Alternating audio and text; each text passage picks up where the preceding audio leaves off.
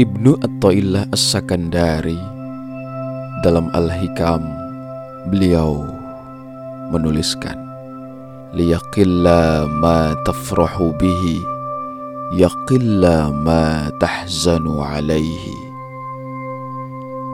Tatkala berkurang apa yang membuatmu senang maka berkuranglah pula apa yang kau sedihkan Ketika harta dan hal lainnya berkurang padamu, berkurang pula apa yang membuatmu sedih.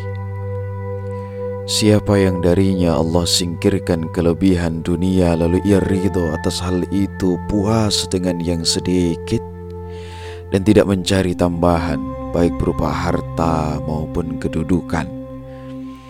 Berarti akalnya sempurna dan pandangannya terhadap dirinya itu baik ia telah mampu menghindarkan kerusakan akibat kesedihan dari dirinya dengan meninggalkan kesedihan itu. Ia juga tidak melihat kepada maslahat berupa kebahagiaan yang timbul dari sesuatu yang bisa cepat hilang.